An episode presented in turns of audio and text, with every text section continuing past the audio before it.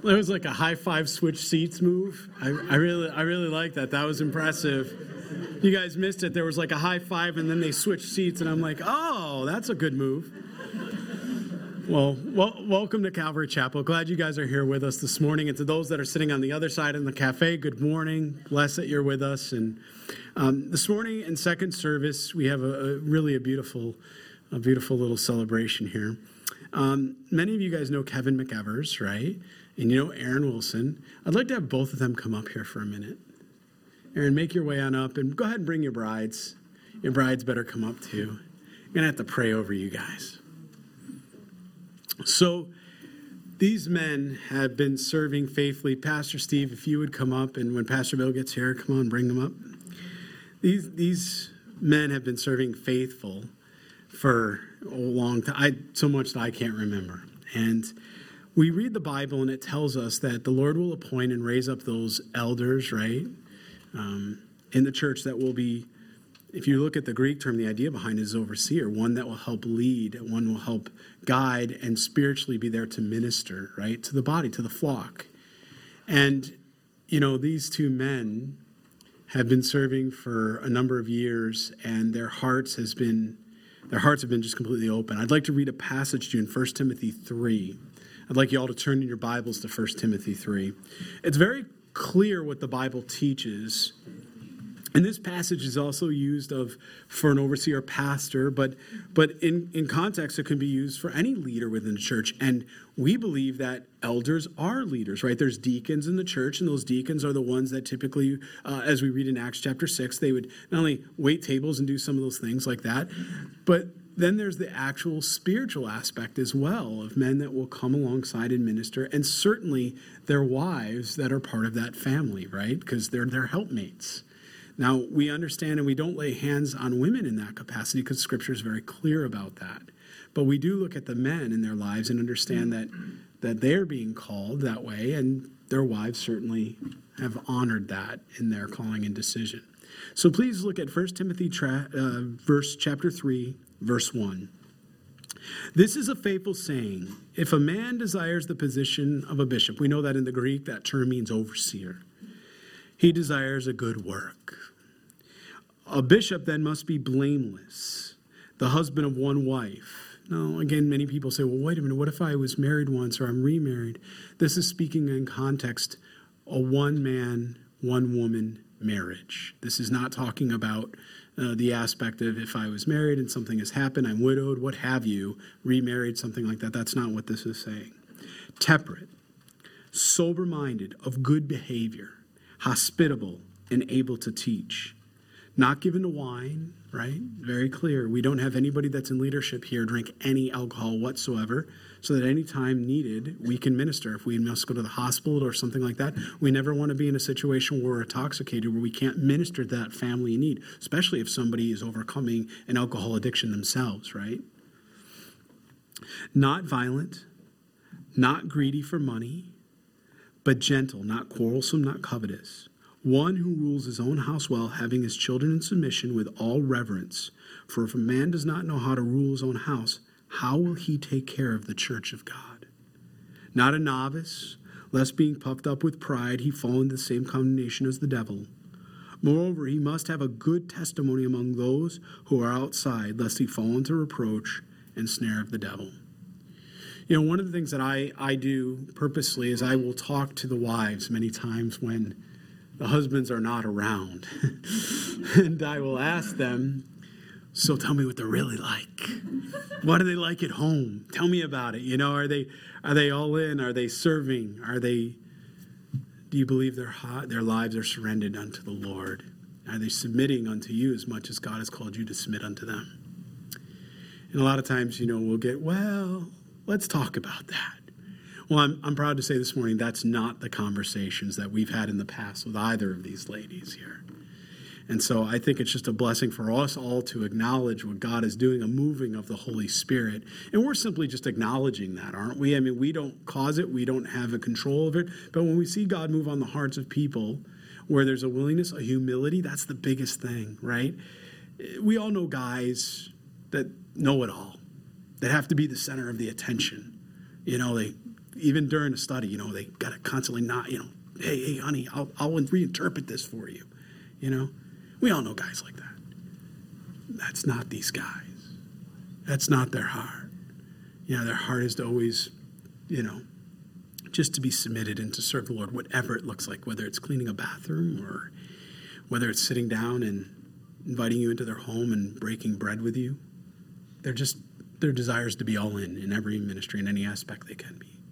So it's with that that we want to acknowledge the role and the, the office of an elder, really, upon both of these men. And what we want to do is invite you all, if you would, to please lay hands on them with us as we pray. And we're not just praying for them, but we're praying for their wives at the same time. Because we know there's spiritual warfare. We know there's attack. We know that these things happen. But God has raised up these two men, and we just want to pray for their faithfulness. Amen? Does that sound good? So why don't you guys stand up? Come on up. Try not to breathe on each other. and uh, we have the air cleaner. We have all this stuff going on. Well, these two guys to come up front, their wives on the other side of them. Yeah, just stand right. We just want to lay hands on these guys, and if you feel led to do that unto the Lord, and the ladies, everybody can come up, whatever you feel comfortable. If you want to, if you feel more comfortable seated, that's fine as well. But we just want to lay hands and acknowledge what God has done. Father, we come before you and we just thank you for these two men, Lord, that have given their hearts to you, Jesus, that desire to follow you and serve your church, Lord. And we pray, God, health and safety, protection for their families, for their wives, for their children, Lord. God, we just thank you for all that you're doing in their lives. And Lord God, we trust and believe that, Lord, you will do a great work through their hearts and through their faith. Lord, again, cover them keep them. Build them up, Lord, and allow them to be used mightily for the kingdom of God. We ask and pray this in full faith and assurance that our God hears. We pray this in your name, Jesus Christ, and all God's people pray. Amen. Amen. God bless you guys.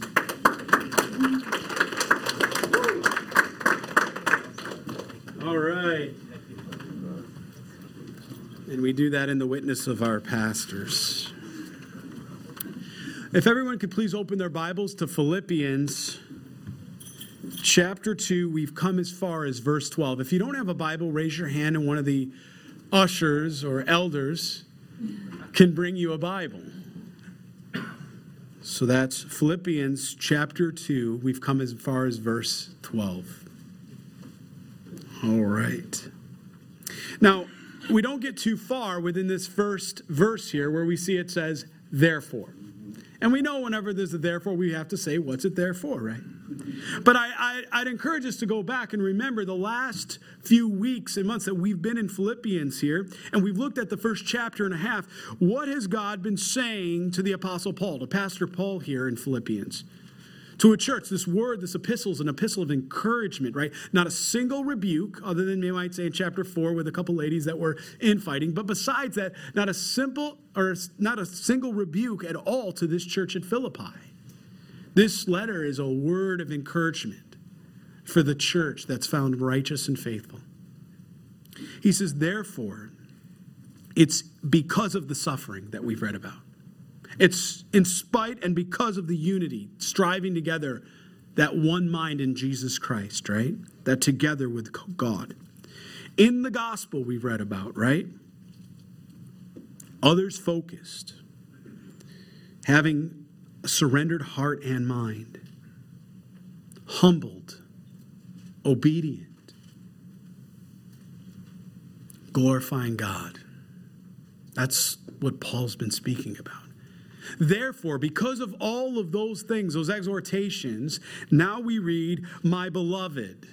The very next word. This is Pastor Paul speaking to the bride of Christ, a pastor's heart. My beloved, my love, whom I have love.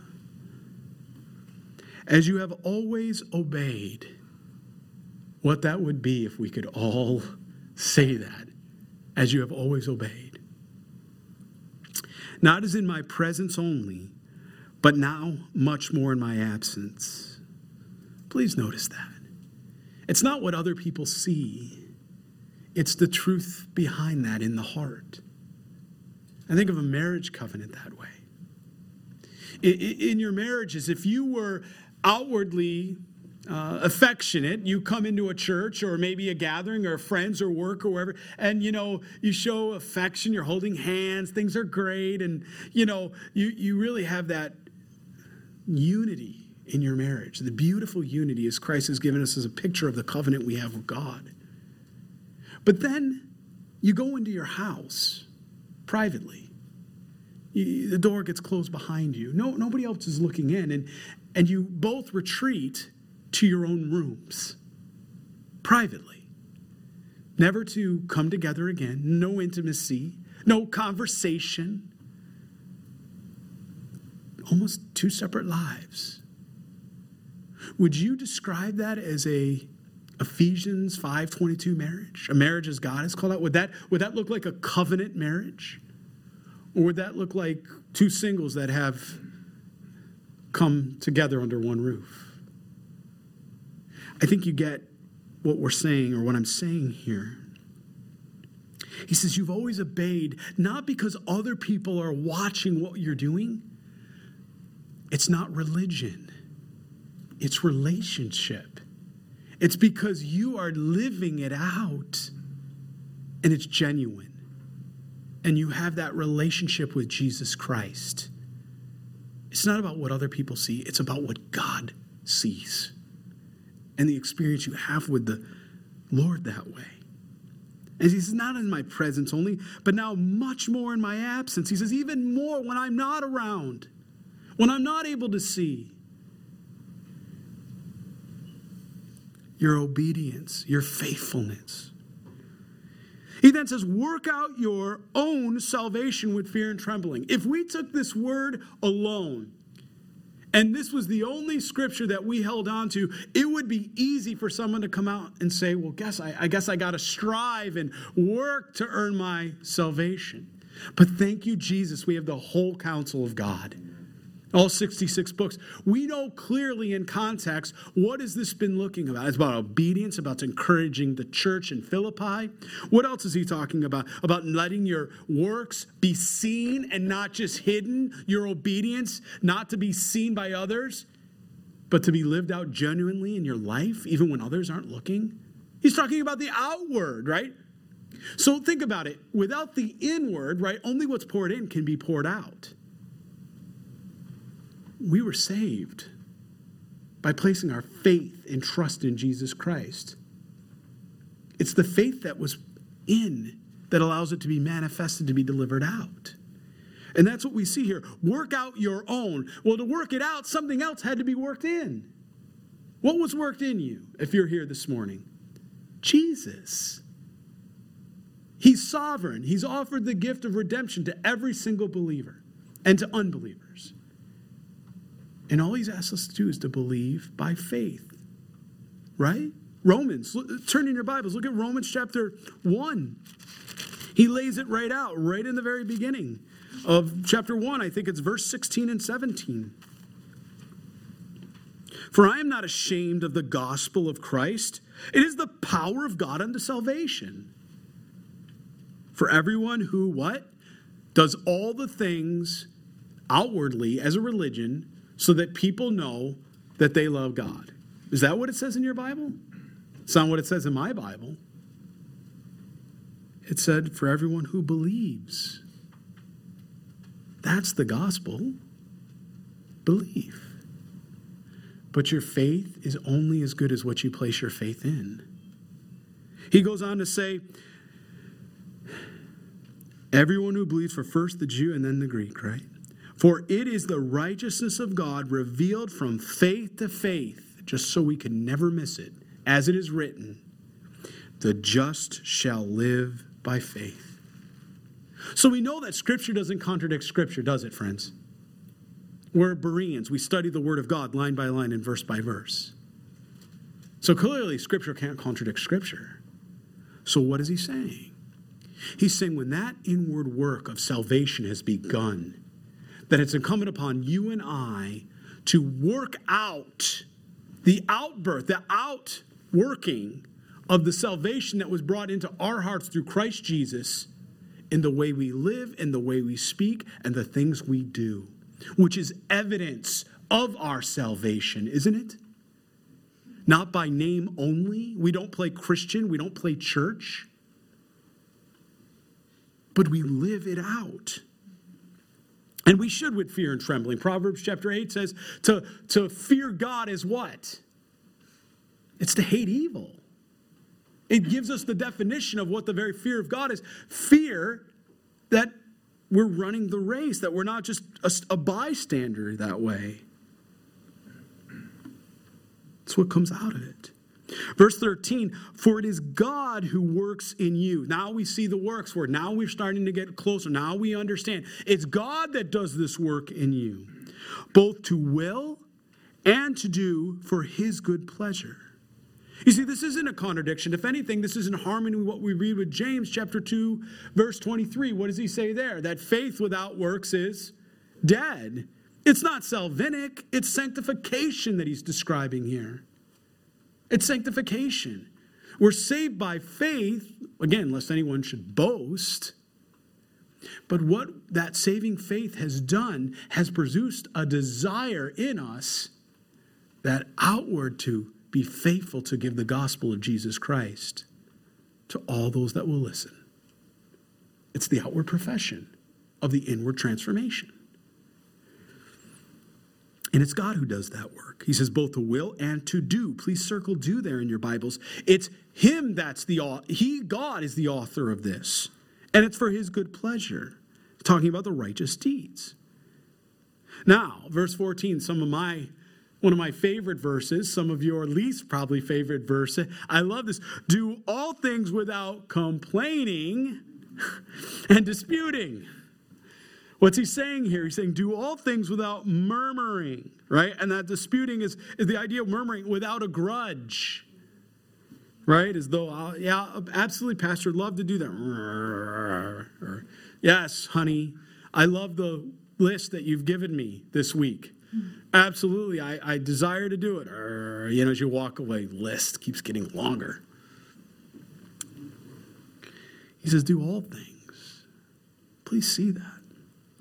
Without complaining, without murmuring and disputing. I love this that you become blameless without blame. That there is no blame, no condemnation, no blame and harmless. This word is used three times, harmless, the word in the Greek. Three times in Scripture we have the word harmless used. Very specific. It, it speaks to something being unmixed or without uh, mixing or, you know, changing. Without harm. Look, look in your Bibles at Matthew chapter 10. Matthew chapter 10, we, we read Jesus he tells us, well, he was speaking to his disciples. We are his disciples. He was speaking at that time as he was physically manifested on earth. Matthew chapter 10, verse 16 Behold, I send you out as sheep in the midst of wolves. Therefore, be wise as serpents and harmless as doves. I want you to be tough, but I want you to be tender. Tough, but tender. The word can also mean simple, harmless here in the Greek. The idea that it's not built up into this something it's not ever meant to be, but simple. I like that. Children of God. If you're a born again believer in Christ, you are a child of God. If you're not a born again believer in Christ, the Bible teaches you're a creation of God without fault in the midst of a crooked and, crooked and perverse generation, among whom you shine as light in the world. You see, that's our, our role, that's our job. We're lights. When a boat was faring in the sea back in the day, I know our modern technology with sonar and GPS and radar, but a boat going ocean to ocean as it's crossing and going through bearings and different things like that. was, you know, especially when stormy and gales, the stars you couldn't see in the sky to be directed. You might lose your way. And so, what did they build on land? What's it called? You guys know it. It's a lighthouse.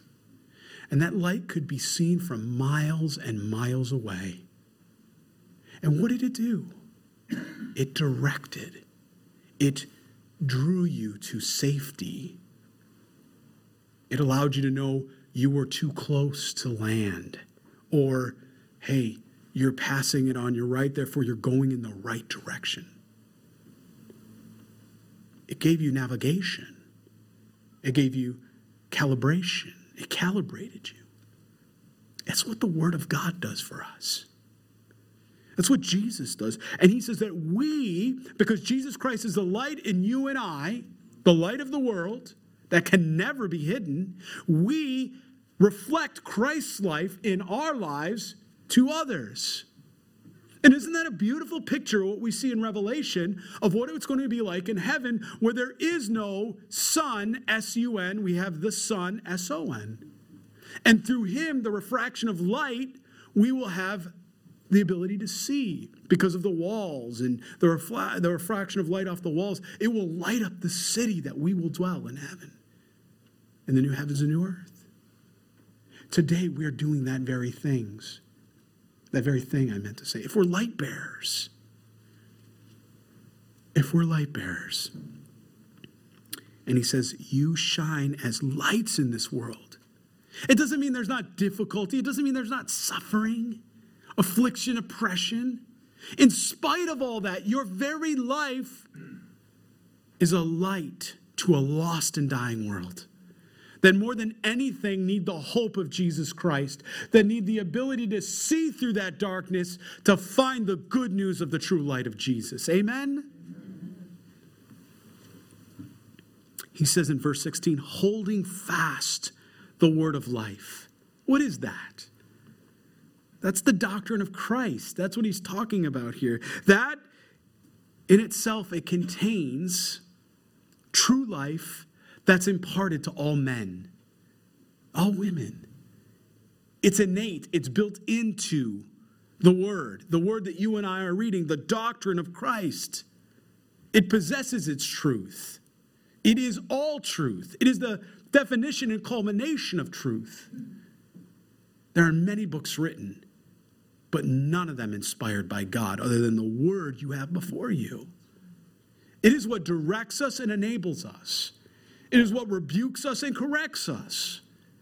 It is what gives us encouragement and hope that no matter what happens tomorrow, when we are in the will of God, we we can do anything through Christ who strengthens us. And we can have hope and joy. And our natural inclination should be to rejoice, to worship. And he says that, right? Because that's the idea behind it is that eh, the word of God brings hope, it brings truth, so that I may rejoice in the day of Christ, that I have not run in vain or labored in vain. Now, this is important. Paul's going to speak about this in numerous places. We'll, we'll look just at Galatians chapter 2, verse 2. We'll begin there. But look what he says. We're going to string pearls this morning. He tells us about a race that must be run. Maybe some of you were athletes and you competed. You know, some of you know I, I like to play hockey. I, I enjoyed competing and playing hockey, right? Some of you had different sports or. Paul uses the idea or illustration to help us understand of a race that exists before us. We don't get to use or choose the terrain. He doesn't ask our opinion whether it's hilly or whether, you know, you're running down down slope that way downwards or whether it's got a turn or a turn this way. No, he doesn't give us the terrain. He doesn't ask us what we think about the terrain before us. But he did tell us you're in a marathon and you're on a race. Athletes seem to respond well. They understand having a goal and an aim before them.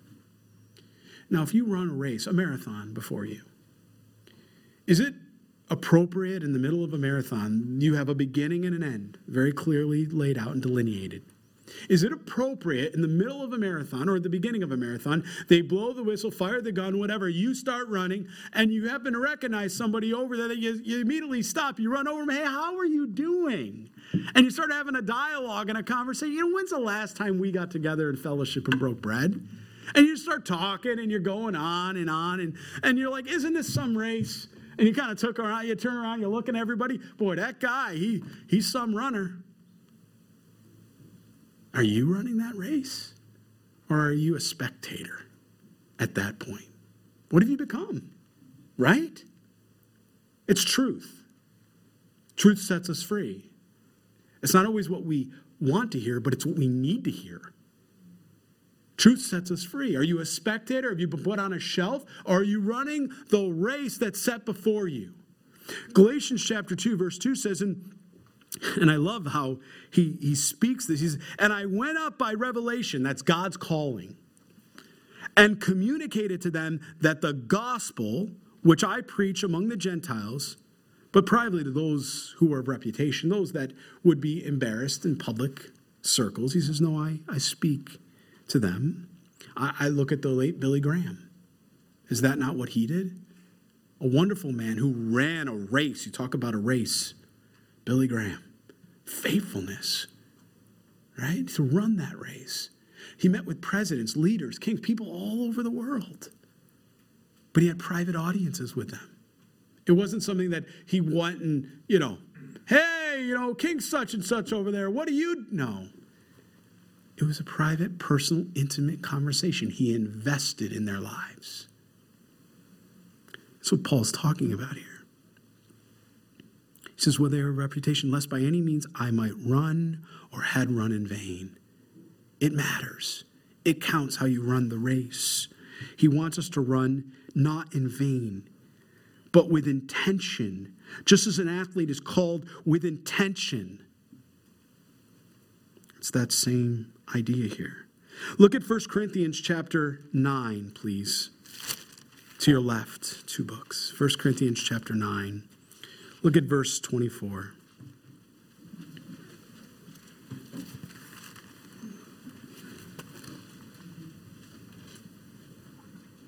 He says, do you not know that those who run in a race all run? He says they're runners. That's what they do. They're in a race. They should run. They're not in a, race to sit down at the starting line. They're not in a race to get distracted and pull off. No, they're in a race to run. We're in a race to run. But one receives the prize. And run in such a way you may obtain it. And the idea here he's saying is that when we run a race with intention, if we're in that race, we're not just simply running the race to go, boy, I hope I finish. You know, maybe I'll stop off for a little cheesecake or something along the way and I'll make my way. No, I'm running the race with everything I've got, with all that's in me. And I'm running with the intention of finishing that race. You know, friends, I liken it to and I've, I just picture this way in my mind the race that God has placed before each and every one of us. Do you know I picture at the finish line or the checkpoint? I picture Jesus because I know he's there. And I picture him with his arms wide open, saying, Come, you're going to make it. Keep going. I know you're tired. I know you're weary, but keep running. Don't quit. Don't quit. Keep running. You're almost there. I know you can't see what's around the corner. I know it's frightening. I know you think, what if there's another hill? I don't know if I can take it. I don't know what's going to happen next.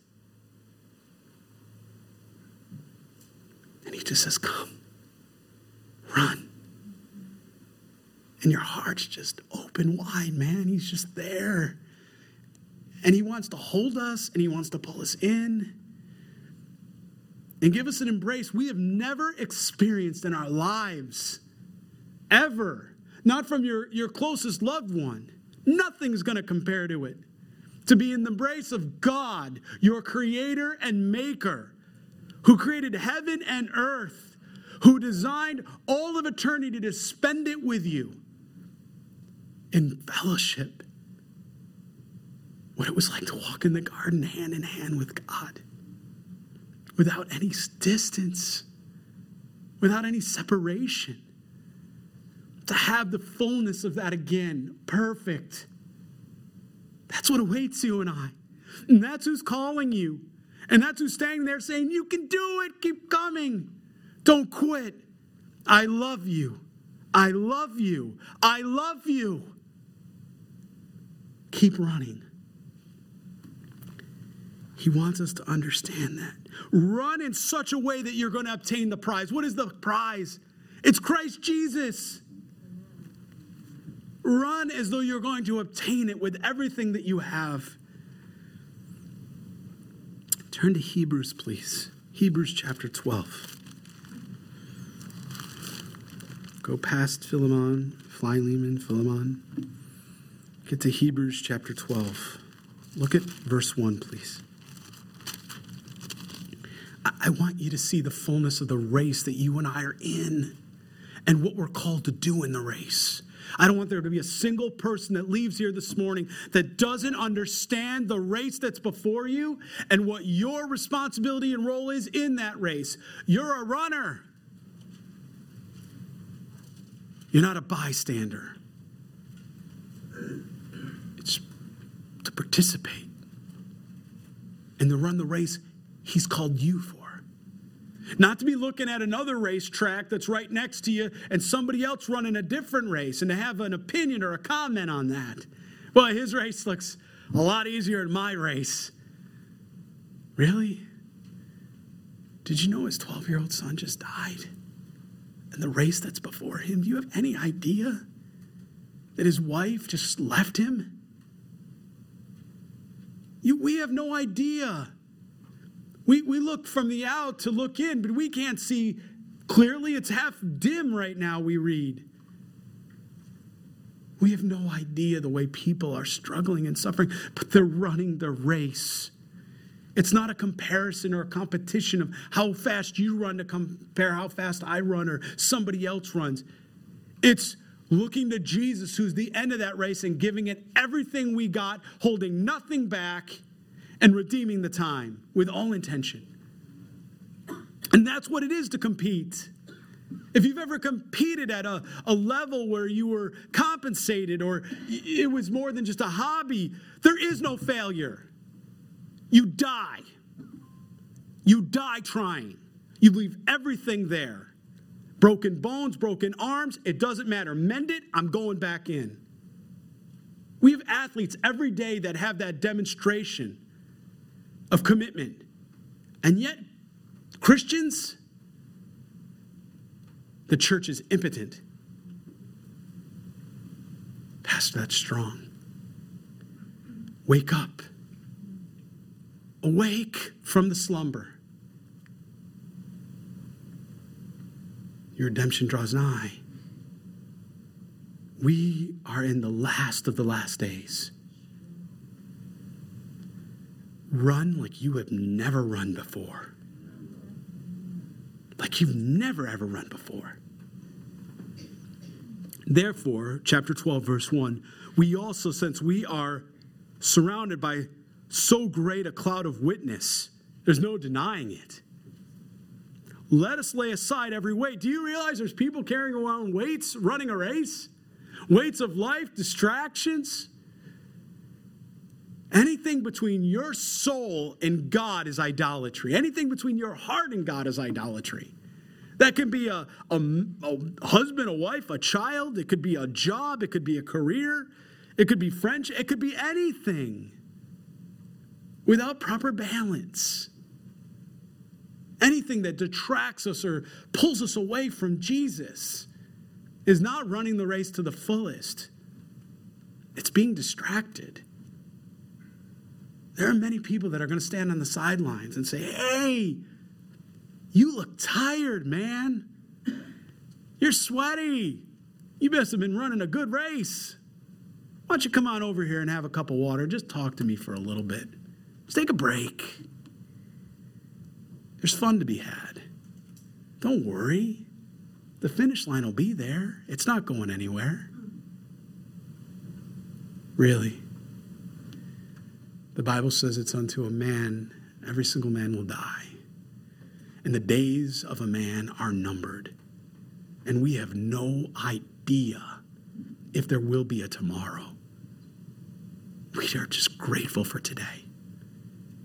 What are we doing with the gift given today, the present that we've been given? That's what he's talking about. When he says that, that weight that you've been running with, it's time to lay that weight down. Amen? Lay it down. I don't care what it is a hobby, a job, whatever. If something is calling you not to run your race with all intention, with all diligence, it's time to lay that weight down. It isn't the yoke of Jesus Christ. That's the only yoke you're to put on. He didn't call us to be jugglers. We're not clowns for his entertainment, to juggle like, you know, all these things three, four houses, all this, cars, all these things. And we wonder why we're stressed out. That's not the calling he's given us. Look, I'm not saying God doesn't bless us. He does. He blesses every one of us. Some more, some differently. Praise the Lord. But that's not the aim or the focus. That's a gift given by God to whom can handle it. He says it, and the sin then which so easily ensnares us. He says it right here. I, I, let us run with endurance. Now we found out it's just not a sprint. It's not a quick sprint. This is an endurance race. It's a marathon that is set before us. Yeah, anybody here run races? Compete in any way? I, lo- I love when my previous counseling sessions I used to do with guys sometimes, you know, maybe struggling with addiction. Watch, nobody's going to come see me for addiction anymore. They'd come into the office and see it, and they'd say, I just can't do it, man. I can't break it. I'm really struggling. I'm saying, man, I know what it's like. I, I had alcohol problems. I had a lot of problems before Christ Jesus. He set me free. I never have to go back to it. I'm, I'm not a slave to that anymore. I'm a slave to Jesus. That's the only place I want to belong. But I get these guys in my office, and um, you know, they're like, "I'm from Missouri. You got to prove it. You got to show me. Show me I'm from Missouri." Some of you know that saying. So I say, "Drop and give me 20." What, Pastor? What did you just say?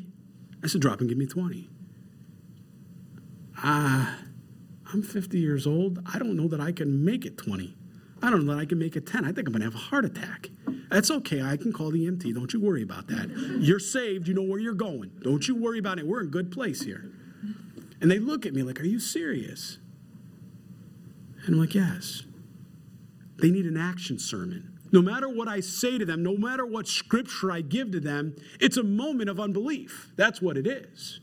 I know that. I think even they know that. But the point, of, the point of coming to that conviction is not my work, it's the work of the Holy Spirit. But, but I want to help it along a little, right? Not that I need to help God, but so they'll start and they'll say, Well, I'm one, two, let's count it out. One, two, three, four. They get up to 10. I think even they're surprised. I know most of the time, I don't know how many push ups I could do anymore. But I'm sitting there, okay, they get to about 12. And you know, some of you have done push ups, your hands start shaking, right? You know that feeling? everything starts shaking, you're trembling, you get that feeling, your heart's beating like a rabbit. And they're like, oh, 13, 14. I can't. Now, what if I said, you're right? You can't. It's okay to quit. What do you think they would do? They'd quit.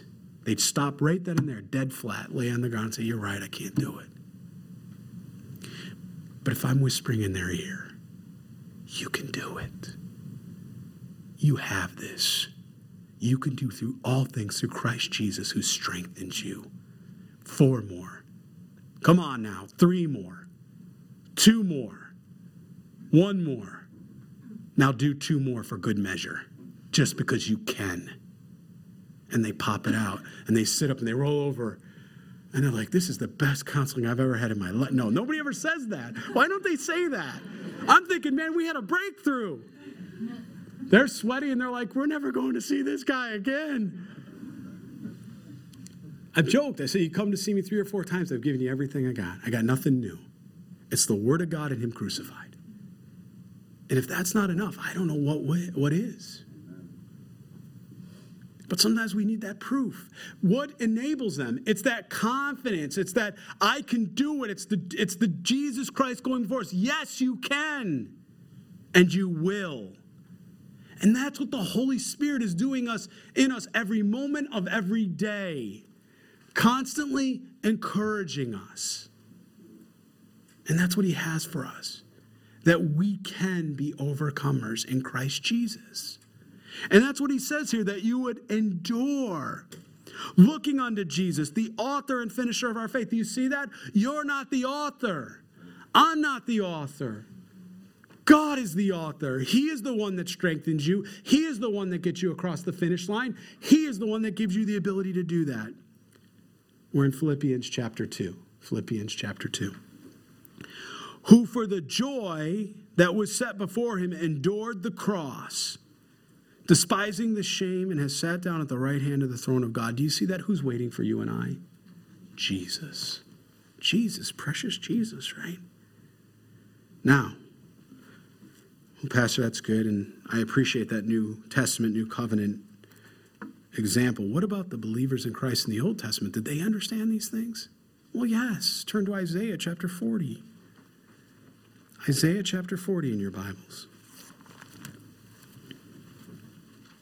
I love the way verse 1 begins. comfort, yes, comfort my people, says your God.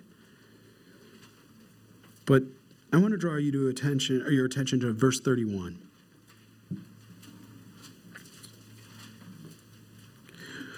But those, chapter 40 of Isaiah, verse 31. But those who wait on the Lord shall renew their strength. Do you see that? They shall mount up with wings like eagles. They shall run and not be weary. They shall walk and not faint. There's times to walk and run, but either way, we are in purpose, intentional, on purpose, intentional towards the finish line. And that's what we see here. That's what he's telling us.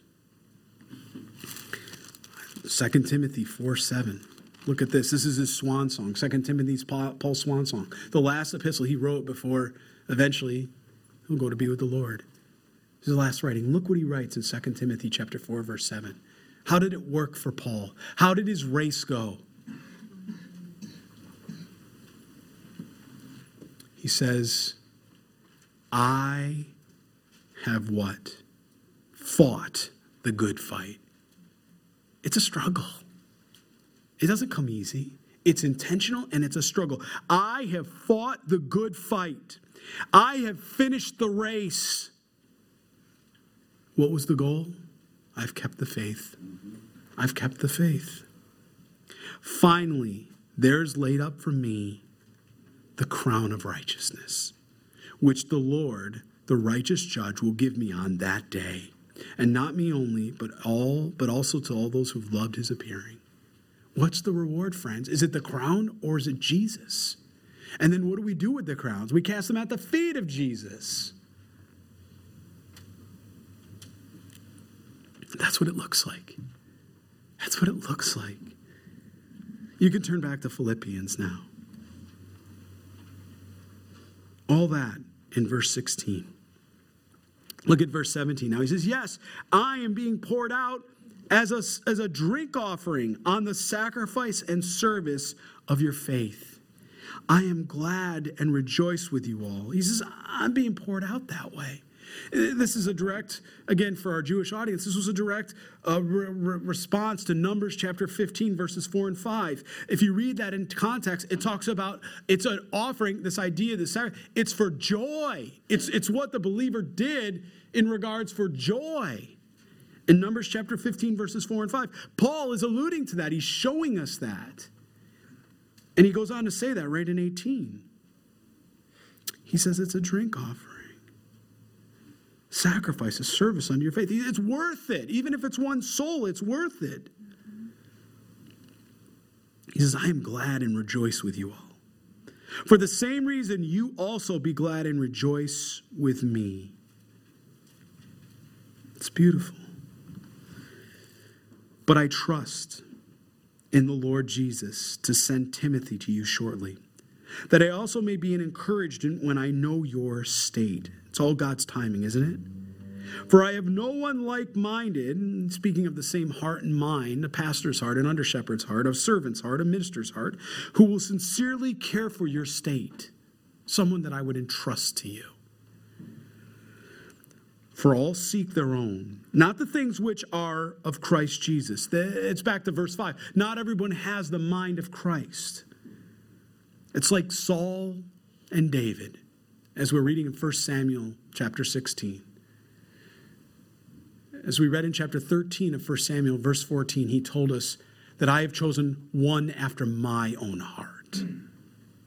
And Saul, in 1 Samuel chapter 16,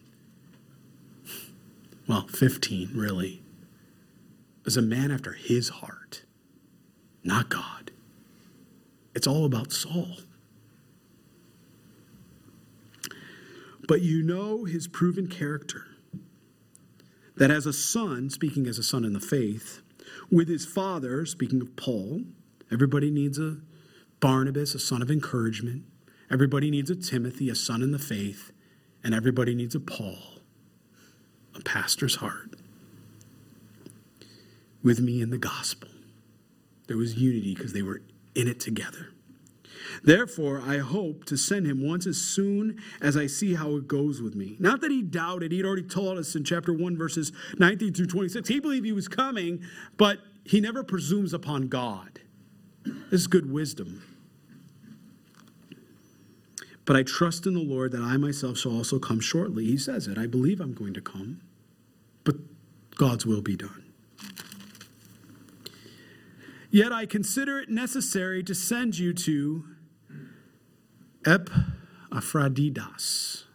That's how we say his name in the Greek correctly. Epaphroditus.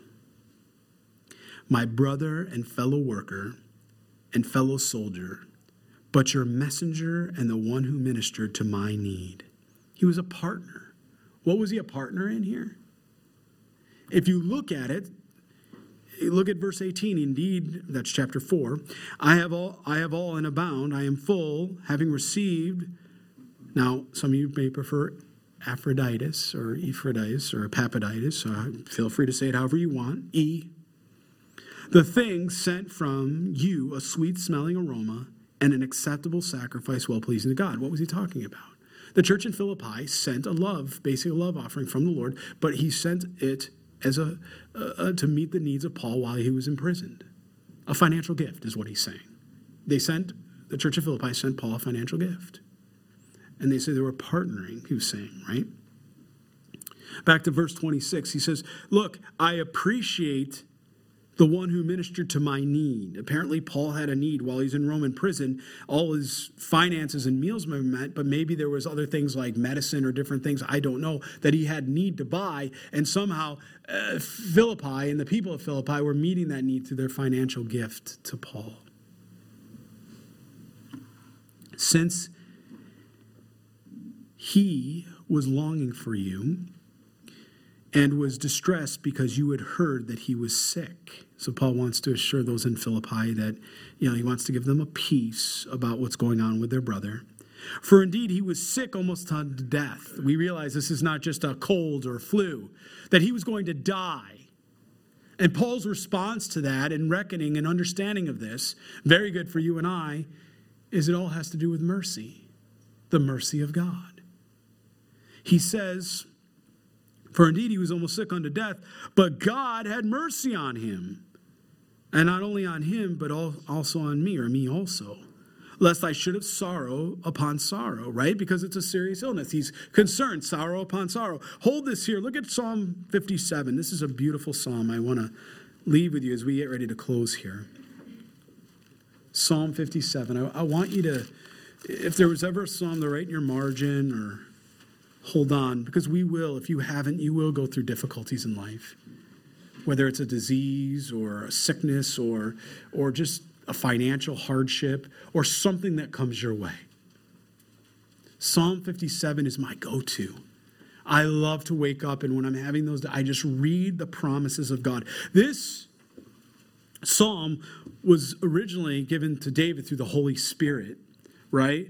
When he fled from Saul, as Saul was, per, you know, chasing him and going after him to kill him, he fled into the cave, and the Lord gave him this to encourage David to let him know that I have not left you and I am with you. Be merciful to me, O God, be merciful to me. For my soul trusts in you, and in the shadow of your wings I will make my refuge. Until these calamities have passed by, they will pass by. I will cry out to the God most high, the God who performs all things for me. He shall send me, or he shall send from heaven and save me. He, he reproaches the one who would swallow me up. Selah. Think about it.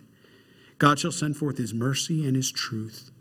My soul is among lions. I lie among the sons of men who are set on fire, whose teach, or teeth, excuse me, are spears and arrows, and their tongue a sharp sword. Be exalted, O God, above the heavens. Let your glory be above all the earth. They have prepared a net for my steps. My soul is bowed down. They have dug a pit before me. In the midst of it, they themselves have fallen. How often that will happen. Selah. My heart is steadfast. Oh God, my heart is steadfast. I will sing and give praises. Awake, my glory. Awake, lute and harp, a small guitar like instrument. I will awaken the dawn. I will praise you, O Lord, among the peoples. I will sing to you among the nations, for your mercy reaches unto heavens and your truth unto the clouds. Be exalted, O God, above the heavens. Let your glory be filled above all of the earth. He makes us worshipers, doesn't he? Be merciful, O God, be merciful. God will show favor to whom he chooses to show favor. Paul witnessing it, recognizing it, and giving the glory to whom it is deserved. That Epaphroditus, you like the way I say that, don't you? It keeps you on your toes. Epaphroditus, he recognized his life was a gift of mercy from God. Therefore, I sent him the more eagerly that when you see him again, you may rejoice and I may be less sorrowful. Receive him, therefore, in the Lord with all gladness, and hold such men in esteem. What men? Men like this brother. Why? Because for the work of Christ, he came close to death. That's how he ran his race. He ran the race in a way that he was all in, that even his life would not come before Jesus, nothing would.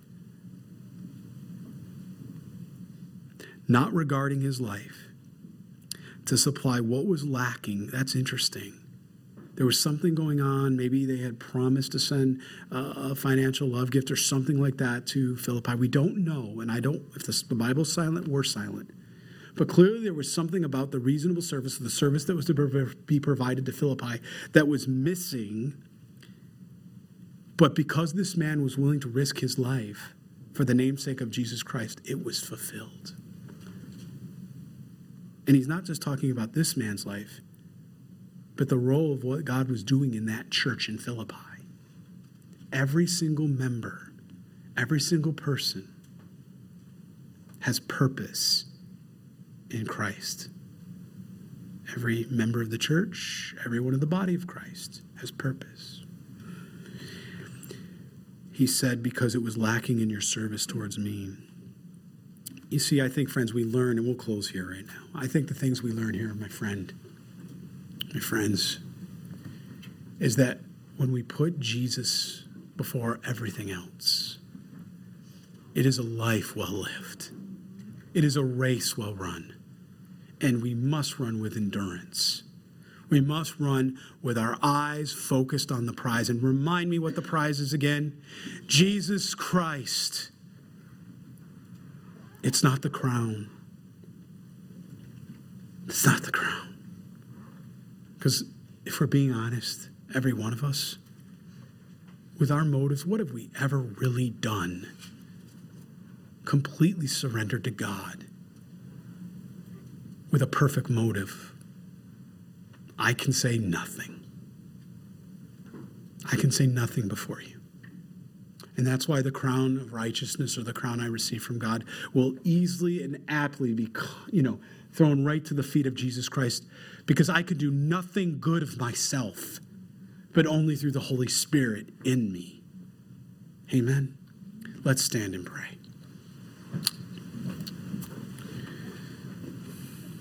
Father, as you've just overheard and anointed your word, Lord, seal it into our hearts that, Lord, this morning, Lord, you've lit the fire again. That we have a direct purpose from you, Lord Jesus, to glorify you and honor you in all ways.